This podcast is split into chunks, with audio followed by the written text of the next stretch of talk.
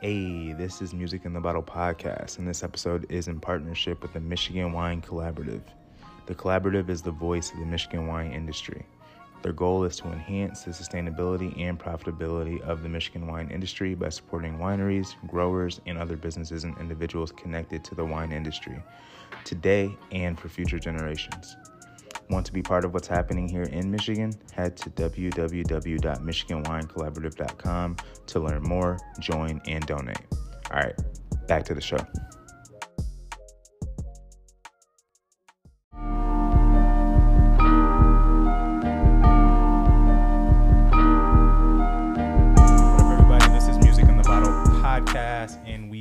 Back, and we're stoked to talk with another Michigan winery that took home some hardware at the Michigan's first annual Governor's Cup competition.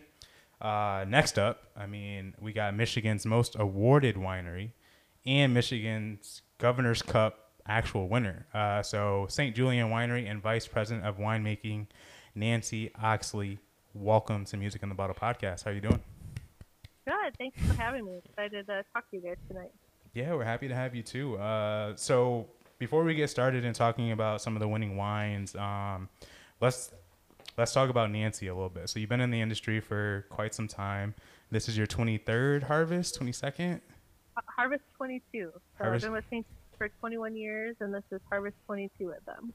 All right, I love it. Well, yeah, let's just talk a little bit about your journey in, into and in the industry and how it's kind of been over the last 22 years. sure. So uh, in college, I was a food science major uh, in undergrad at Purdue University, and Purdue hosts the Indy International Wine Competition. And at that time, it was one of the top three largest in the United States. And my professor at the time, Dr. Richard Vine, which is actually his real name, uh, he was a wine buyer for American Airlines, but also a professor at Purdue that taught all things wine related. And Okay. so I helped with the competition, got bit by the wine bug, went out to California, did an internship in Sonoma.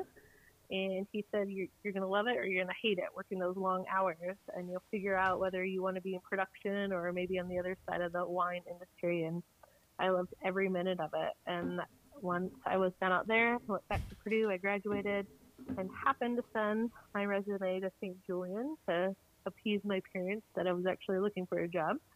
And, um, what my background was at the time kind of was a missing puzzle piece for the company, and I've been with the company ever since. So I've kind of grown up with the company, started right out of college, and worked my way up through the ranks. And um, now running Harvest was one of the best teams I could ever imagine uh, behind me, and I couldn't do what I do without all of them. It's definitely a team effort. So. Yeah, I love that. And So, and we're producing all kinds of crazy wines there. yeah, so talking on the the team, like how big is the St. Julian like production team or We're How actually does- small for what we do. We have six people in our cellar. Uh, we have uh, myself as one of the winemakers, Kyle Tatsky is our winemaker, and then we just recently promoted Kayla uh, to assistant winemaker, and she Okay. also runs all of our lab analysis. And then we have five people in our bottling line, two guys in maintenance, and three guys in our warehouse. And so just shy of 20 people is our entire production team. So crushing over 4,000 tons of grapes with sheesh. that few people. Um, we get we get to work miracles every day at the winery. I love it. I love it. Um, so another thing, I mean, obviously you've been with St. Julian for pretty much quite some time. Let's just say that. But also, uh, you are the first female winemaker in the state, correct?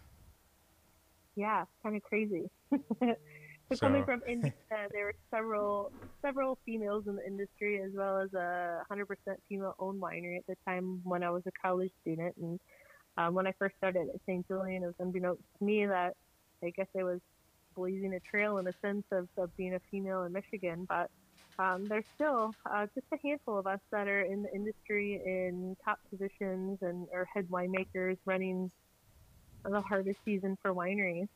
And we've had some women that have come and gone, uh, but it seems like every year there are new ladies that uh, decide to uh, get their elbows dirty, and um, we we all are are we can hang and roll with the punches that the, the guys are dealing out. But um, you know, it's an amazing industry to work in, and all of us, I think, are supportive, whether we're guys or gals. I mean, the wine industry is not like any other industry that anybody's ever worked in. We're all very supportive of each other. We're always there to lend a helping hand, and um, that's the one thing I love about it. Yeah, I uh, commend you. I got the chance to work harvest in California at Heights Cellar, and um, uh, female winemaker there as well, and just um, kind of like a similar story. Like obviously you started, you know, at the you know the ground roots, or as they say, cellar at, so to say, Yep. um, and then you just make your way to where you are now. So so just to see it, that you know coming from females and just the you, you know the strength that you guys have to do what you do and I, honestly i will say i did harvest and i don't plan on doing another one um, again i i definitely did not like getting my nails dirty. I definitely did not like the long hours like that. But um, it was great to obviously see that part of the business. You get to know like what goes into the bottle that you know as a consumer that we get to enjoy. And then as a front of the house person or more so hos- hospitality person like i feel like i get to tell the story a little bit more in depth than someone that hadn't experienced harvest. So it was a great experience but definitely uh kudos kudos to you kudos to all the female winemakers kudos to all the winemakers kudos to all the production staff and teams because you guys do some some hard ass work so kudos to you guys my, my crew works their butts off. It's uh, it's been a minute since I've been that cellar at dragging hoses every day, but I've definitely been there. You definitely put the time in though. You uh, you know you put the time in, so now you're you know you're living you're living the luxury, so to say. I'm like, let me do it. I haven't done it in a minute. I want to do that. They're like, no, no, no, we got it. I'm like, wait a minute.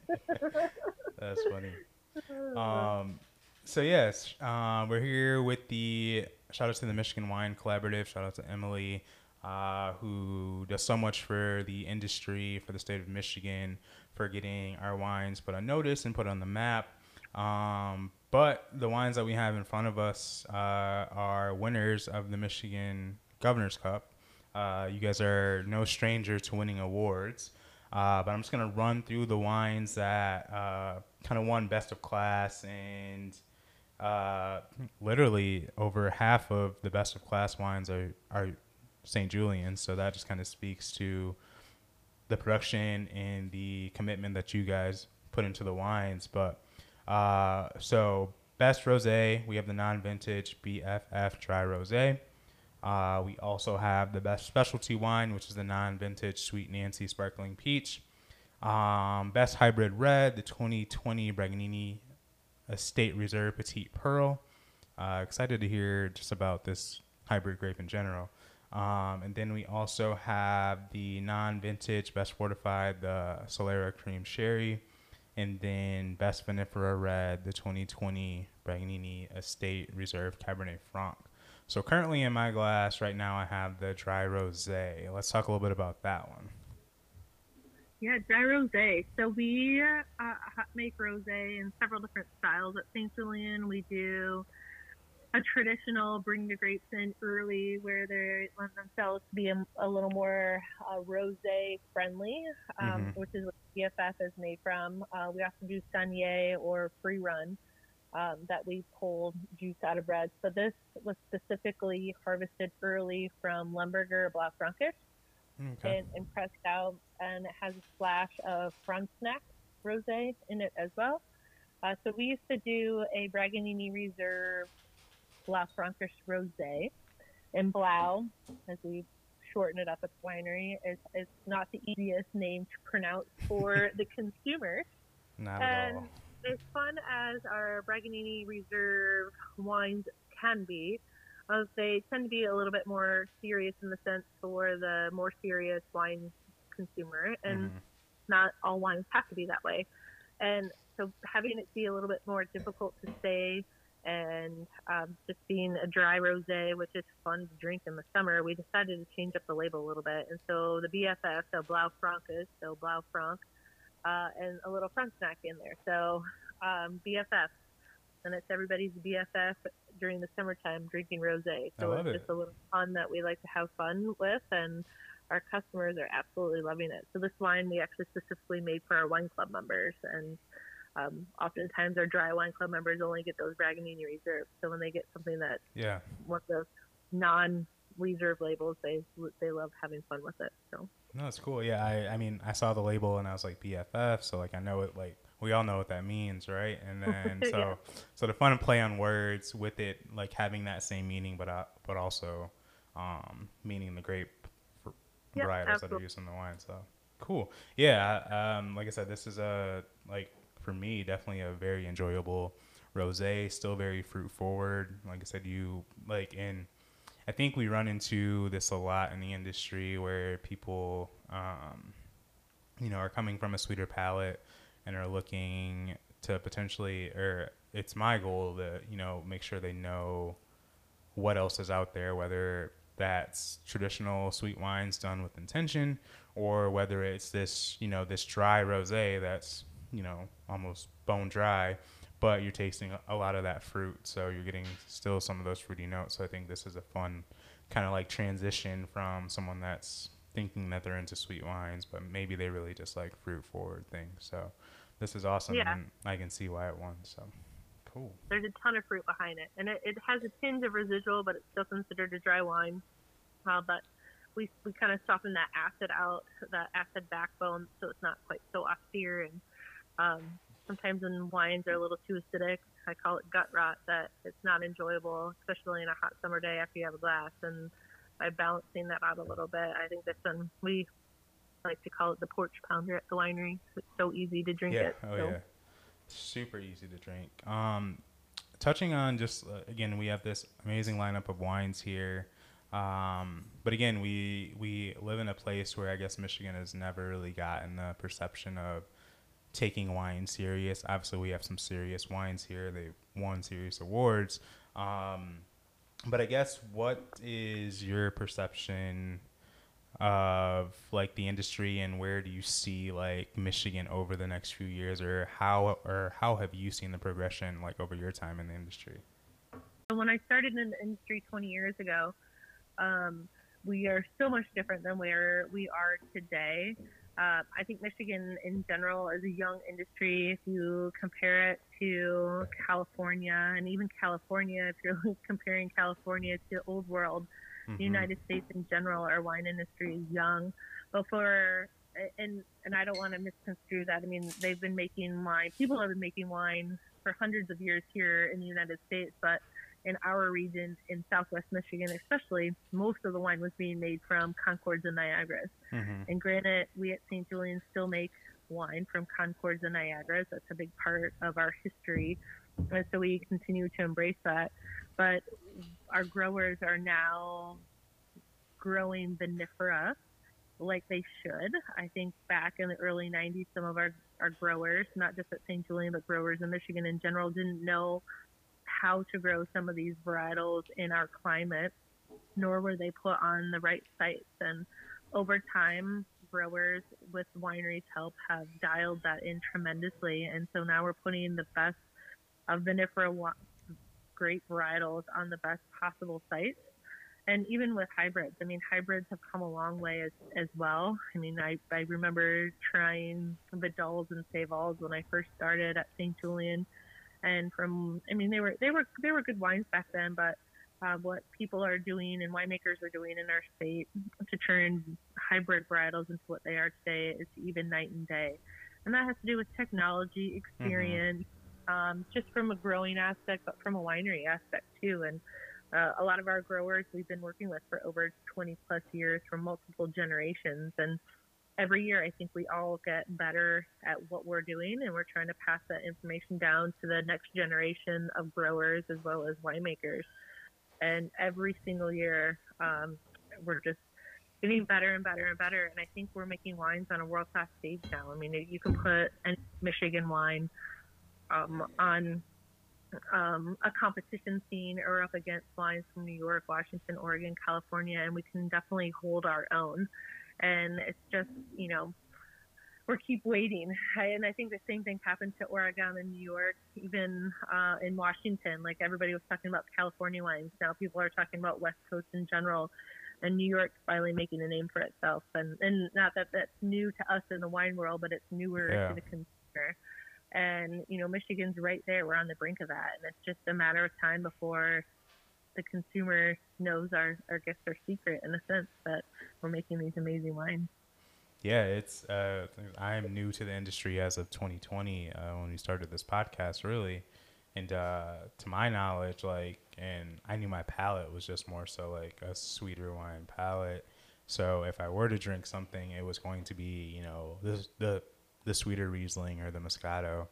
Um, like even when I went up north to Traverse City, which I think, you know, this is circa 2018 that I probably went up there for the first time trying wines and uh, for the most part, even some of the menus up there were still, I mean, predominantly, you know, had some sweeter things. There were some drier things, of course, but uh, I mean, my time working at Modales and just being in the industry, it's just kind of amazing to see uh, the progression even in these last three years. Um, and like I said, trying some of these wines and trying wines from up north or even you know on this side of the state, the southwest side, it, it, it really is just a matter of time before I think everyone is just like, wow, that that Riesling tastes like it's from Mosel. It tastes like it's Yeah. you know from Alsace. It tastes that Chardonnay really resembles Macon or you know things like that. So it is really amazing to see, and I'm happy to be a part of it. And I mean, honestly, happy to showcase again some of these wines here. Um, let's um. yeah, the, it's that, the wines that won for St. Julian aren't ones that are in distribution. So most customers won't see them unless they're part of our wine club or if they come to the winery and come taste with us. So okay.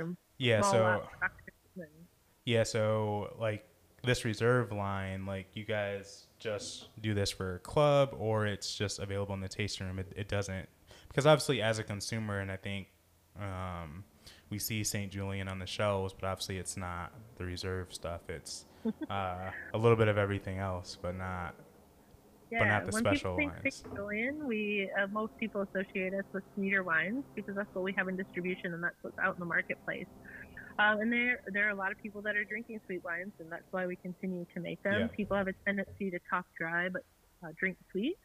But we are in the Midwest, and people grew up on Kool Aid and grape Mhm. jelly, and, um, pop, and all of that stuff. So it you know, if, if people weren't purchasing those wines, we sure in heck wouldn't be making them, but they are. Mhm. And I think everybody transitions from that sweet to dry over time. I mean, I too, when I started drinking wine, uh, I remember the first time I drank dry red wine, and I couldn't believe people would ever drink it. That was the worst thing I could ever put in my mouth. Um, but you don't have an appreciation for something like that unless you learn, and over time you do. And you know, at St. Julian, we do the biggest of the big of these big batch distribution wines, but we will bottle one barrel of Cabernet Sauvignon for our wine club members if that's something that we see fit for them. And so we can do we can do the big hustle, but we can also do these small artisanal, uh, really hands-on um, small batch wines that we put our heart and soul into, and that's what we showcased at the Governor's Cup. So we're excited Nice. to to be able to share them with you guys, and and we'd like to talk about them. So that's why we don't put them in distribution. Plus, we don't have enough, so our wine Right. club members see to gobble them up before we would ever be able to get them out to distribution. Right. Um, staying on the sweet train a little bit, uh, let's let's talk a little bit about the wine that has your name on the label. this, the uh, Yeah. Sweet Nancie Sparkling Peach. Tell us a little bit about the story behind that. Yeah, so uh, at the time when I became head winemaker, um, I was getting married, became head winemaker, and graduated from grad school. And um, the owner at the time, Dave Braganini, the late Dave Braganini, uh, wanted to embrace the fact that I was the first female winemaker in Michigan. And he kept saying, let's make a wine and call it Sweet Nancie. And I said, what are you talking about? I make all the wines at St. Julian. He was like, no, let's make a Sweet Nancie wine. I'm like, yeah, yeah, yeah. And I kind of brushed it off for about six months. And he was like, we're making a wine and we're calling it Sweet Nancie and you need to figure it out like by the end of the month. I'm like, oh, okay. and I love working with Traminette, um, being an Italian wine company, Michigan roots, Italian, or I'm sorry, Italian roots, Michigan soil. Um, Traminette is very reminiscent of Muscat to me, Mhm. and that's what Asti Spumante is made out of. And growing up as a kid, my parents weren't really big wine drinkers, but occasionally on the holiday, my sister and I would get, you know, a splash of bubbly with Sprite so we could celebrate, mostly Sprite. um, and, uh, um, you know, it's just one of those things, you know, growing up, I always saw my parents having that on the holidays as a celebration. And we didn't have a sparkling wine that was sweeter in style like that in our portfolio at the time. So it just made sense Okay. to do that and, you know, sweet, bubbly, and fun. And then um, all the fruit flavors kind of came to follow. So we have the original Sweet Nancie, which is sparkling Traminette, and then we have sparkling peach. Um, occasionally we'll have cran apple, we'll have Okay. cranberry, blueberry, raspberry, cherry. Um, we've done all kinds of flavors of Sweet Nancie, but Sweet Nancie Peach is one of the ones that has stuck around and seems to be a fan favorite. So. Nice. Uh, we're gonna move. I'm I'm just super curious about obviously all of these wines, and I love hearing your input on them. Um, obviously being a part of the process, but I want to jump to. I just cracked open the Petite Pearl, um, Okay. 2020 uh, Braganini Reserve. Tell me why Petite Pearl. Like, what did you guys find in that grape that was just like, hey, like, let's let's let's do this. Uh, so that was a bit of Dave Braganini driven as well as Ron Nix, who was the grower of it. okay. Um, Ron was a huge Cabernet Franc grower for us for many, many years, and he, he had a plot um, next to Cab Franc that he wanted to plant something different, and he did a lot of research on the Petite Pearl varietal. And it's a Minnesota hybrid varietal, so it can withstand temperatures down to negative 30 degrees. And with some of the polar vortexes that have uh, kind of wreaked havoc on the Michigan fruit industry, it made sense for us to try something new and different. And we love working with new varietals at St. Julian. We actually have 54 varietals currently that we work with. And we're a little crazy, we know, but uh, Petite Pearl is one of those. And in the vineyard, it looks a lot like Foch. Uh, Okay. They have really small, tight berried clusters that are on a top um, wire, top cordon. Um, and they're early, so I was actually sampling them today. We'll probably harvest them next week. And it makes a beautiful wine, and it has so much acid behind it. It depends on the vintage. So 2020, the year it was so darn hot, we didn't have any rain, and so that Mhm. acid kind of fell out of it more so than a cooler year. And so it, it we make Petite Pearl. We've made it in rosé. Uh, we've made it a, a bone dry that we barrel age. Uh, Petite Pearl, we've actually blended it with Marquette. I was talking with a wine club member today that they love it. But this particular style, we do uh, a semi-sweet Petite Pearl, and that's because of the acid in that Yeah. particular vintage. And with a little bit of residual sugar behind it, it balances it out quite nicely. And it's a, a reserve wine that we can offer to our sweet, sweeter wine club members that still sees a little bit of barrel age to it, but we do an arrested fermentation, so the sweetness in there is uh, natural of what the grape produces in the vineyard, and um, it's overall just you know an easy drinking red wine, um, not a whole heck of a lot of tannin to it, Yeah, um, but no, that's the beauty of hybrids that they don't really have a lot of tannin and um, structure like some vinifera can have. So Yeah, yeah. So you've like obviously played around with this a, a little bit. You've done the bone dry. Obviously, this is more the medium, semi-sweet. Um, I think, like I said, I have a glass of it right now. I have never had Petite Pearl, to my knowledge. At least I don't remember, unless it was blended into something. But it's just kind of like obviously cool to see the versatility. Like obviously, so does that depend on vintage? Like whether you guys are going to go the sweeter route or the bone dry route and barrel age it? Is, is that all? Is that all dependent on like how the grapes come in? Yeah, it depends on how the grapes come in, the vintage. Sometimes we'll do two different pickings depending on what the final destination will be. So we know we're gonna, um, you know, barrel age them. We want to make sure some of the acid drops out of it. That will actually go through a malolactic fermentation. Um, this one, um, we know we're going to have it be a little bit, you know, sweet residual to it, so we handle it a little bit different in the Mhm. winery. uh, to make sure that we capture that style. But it's a perfect versatile wine. You know, if, if to chill, excuse me, to put a little bit of a chill to it, especially in the hot summer days that we had. Um, but it is really food friendly. I mean, if you're having any sort of like spicy uh, vodka sauce, um, you know, with penne or um, I don't know, there's all kinds of spicy red dishes that you can eat. It is a, a fun food friendly wine. Yeah, it is super fun. Super fun. Thank you. I mean, thank you again for sending the wines. Um, we look Yeah, forward to enjoying these throughout the rest of the the podcast, throughout the rest of the week for whatever's left, and to see how things hold up even days later. Um, moving on to one that I was super excited to open. Um, again, uh, you know, when you see St. Julian wines, you see the you know the sweeter stuff in the market or at my Meijer, at my Kroger or Family Fare. Um, but again, for the serious wine drinker, you do have Cabernet Franc as well, and some of these vinifera varieties. Um, let's talk about let's talk a little bit about the Cabernet Franc. Yeah, the the Governor Cup winner.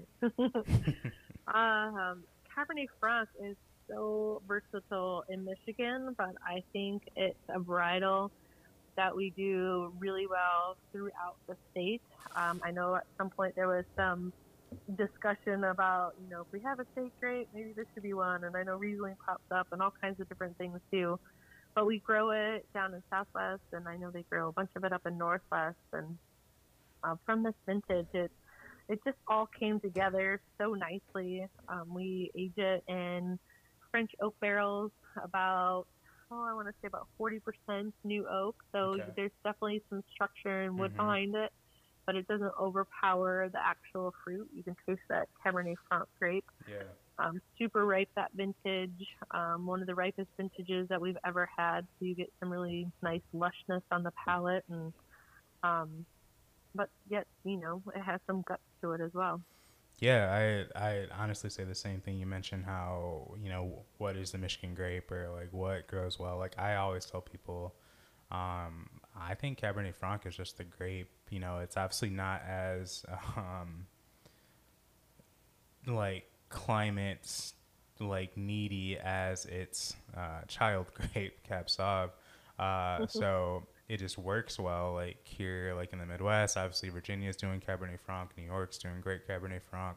I, I just think it's a grape that like thrives. Like you know, like it, it gets to the ripeness levels here in the state, which makes it like I said, you know, like if Riesling is the king white grape or queen white grape and Cabernet Franc is the king red grape, um, it's I tell people that all the time too. I'm like, I think if you're looking for Michigan Reds, you should try Cabernet Franc because I think there's people all across the state that are growing great Cabernet Franc, and this one I agree. uh, is It's- no it's different.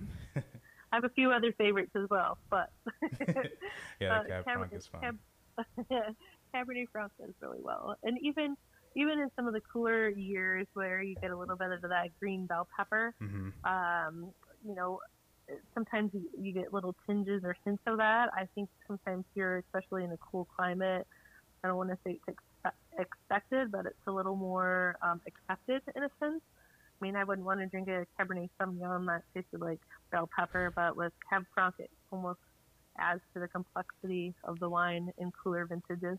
Yeah, no, hundred percent, hundred percent. So I got um, again since we're here with the Michigan Governor's Cup wines, um, it's in its first year. I mean, I again work from Alice doing the marketing. So when we got the results back from you know our Sauvignon Blanc and some of the other wines we submitted, um, it was just like, oh, wow, that was cool. Best of class, really? All right, we'll take it. um, but obviously, this this competition is in its first year. Um, I think it you know got a late push of like, all right, let's promote these wines. Um, but I think it's just going to get better like with years to come. But has I guess have have you noticed um, I guess any like initial boost or have you like heard around the tasting room are are people asking about these wines or like hey like can I get that or like have you Yeah, we- seen Have you seen we any spike? definitely communicate that to our, especially to our wine club members. Yeah. So we put it in our newsletter that goes out to all of our followers, and we put out our own press release for it. And I think it's nice to have that Michigan wine competition back. We had one for so many years, Mhm. and we've tried different formats the last few times, and hopefully the Michigan Wine Collaborative has found one that works for them that we can still highlight Michigan wines and uh, continue to to move forward with it. And it would be nice, you know, to have. I don't, know if we need necessarily an award ceremony, but the old format where we had a a, a walk around that the consumers could purchase tickets and we taste all of the wines from the wine competition in one Yeah. area. That's such a unique event that the state can hold uh, to highlight all Michigan wines, not just you know everybody goes wine tastings and you winery hop to winery to winery to winery, but to be able to host an event that is supported by the Michigan Wine Collaborative that Mhm. you can taste all of the wines submitted, all the winners, whether it's you know everybody that got a medal, or I can't remember how they used to do it back in the day, but uh, it was such a fun event. So I'm hoping that we can push towards that in the future and be able to get together as an industry. And uh, like I said before, everybody supports each other so much in so many different ways, and um, hopefully we can get back to that. So. Yeah, it's. I, I think this is something that I I do hope sticks as well. Um, I said in another like article with the Michigan Wine Collaborative, like it really does take a village. Like it does take this like the support of the whole industry. Like like if we continue to support each other, the the better our wines are gonna be showcased to buyers, to you know the Somms of the world, to the consumer in general. Uh, so it, it, it takes all of us to um, show that hey we are making some really serious wines and if you don't want to be serious we have some wines that are for that too so um, we do have a little bit of everything um, you touched on uh, harvest before we started the uh, actual podcast um, but you're kind of in the midst of everything now and this is year 22 uh, give me one word to describe harvest Organized chaos. I just got two words. Sorry. That's all right. That's all right. We'll take it. We'll take it. I um again like the harvest I worked uh, in California. It, it was just amazing to see how something would happen and you just adjust to whatever it was. Like obviously the the grapes still have to be processed, whether something breaks or whether somebody doesn't show up. like Yeah. things have to get done. So uh, I totally get it. I totally a lot get of it. a lot of ad- adaptation, roll with the punches, Yep. changes on the fly. But I love it. Um, well, honestly, thank you so much. Uh, we do have one last wine. I just want you to briefly just give us an insight of the non-vintage uh, Solera Cream Sherry because there's not really a lot of people doing sherry, let alone here in the state of Michigan. I honestly, this might be the first one that I've ever seen. So, Solera Cream Sherry uh, is the most awarded wine in Michigan, but Mm, the Solera has been around since 1973. That's when we started our Solera system at the winery.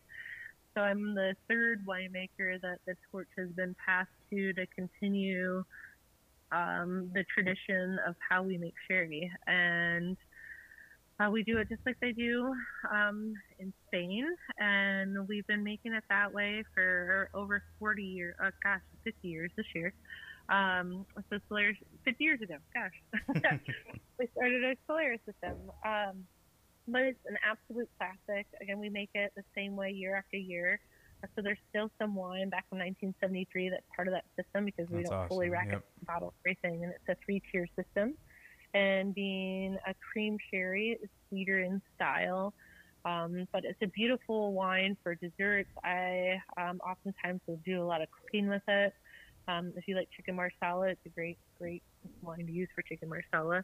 Um, but Jancis Robinson, uh, who most wine people know, that Mhm. they anything with wine critic- critics, said um, it's the best sherry that she's ever had outside of Spain, and she said that several years ago. So we like to hang our hat on that, and yeah, that's awesome. we'll continue making it. So Jancis is the real deal. yeah, so if Yeah, she right. says she likes it, then that's legit. um, well, thank you so much, Nancie. Like I said, I don't want to keep you too late. I know you got to get back to business tomorrow morning. Um, but looking ahead, are there any exciting events or wines our listeners should be looking out for, especially with this upcoming harvest underway? Um, and uh, lastly, I guess, what can people expect um, if they make a trip to one of the six St. Julian tasting rooms? Six. Yeah, right. absolutely. Um, yeah, harvest is in full swing. We always have something new and different up our sleeve, whether it's a new winemaking technique, a new vessel, a new um, a blend, a new style. Uh, we're always constantly experimenting um, out in the vineyard as well as in the winery.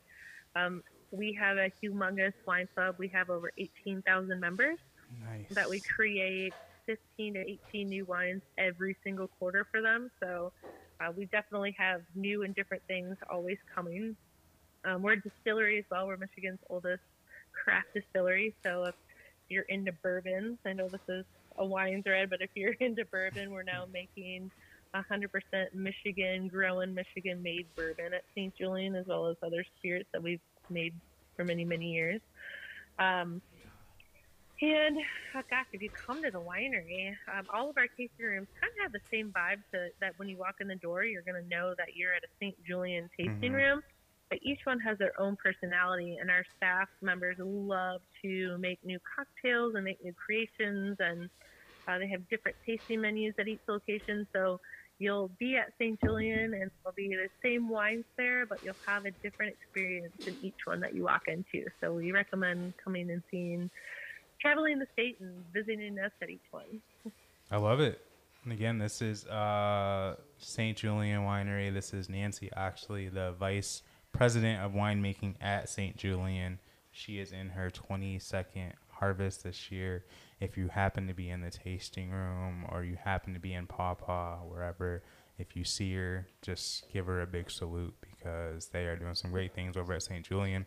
Thank you again for hopping on Music in the Bottle podcast. Thank you so much for sharing these wines. Thank you to the Michigan Wine Collaborative and Emily for getting us squared away with this. Um, yeah, this is Music in the Bottle podcast. Emily and Gina are the best at the Michigan Wine Collaborative, so we Yes, love them. shout out Thank you Gina for too. ha- I love talking about wine, so thank you for having us on your podcast. Yes, thank you.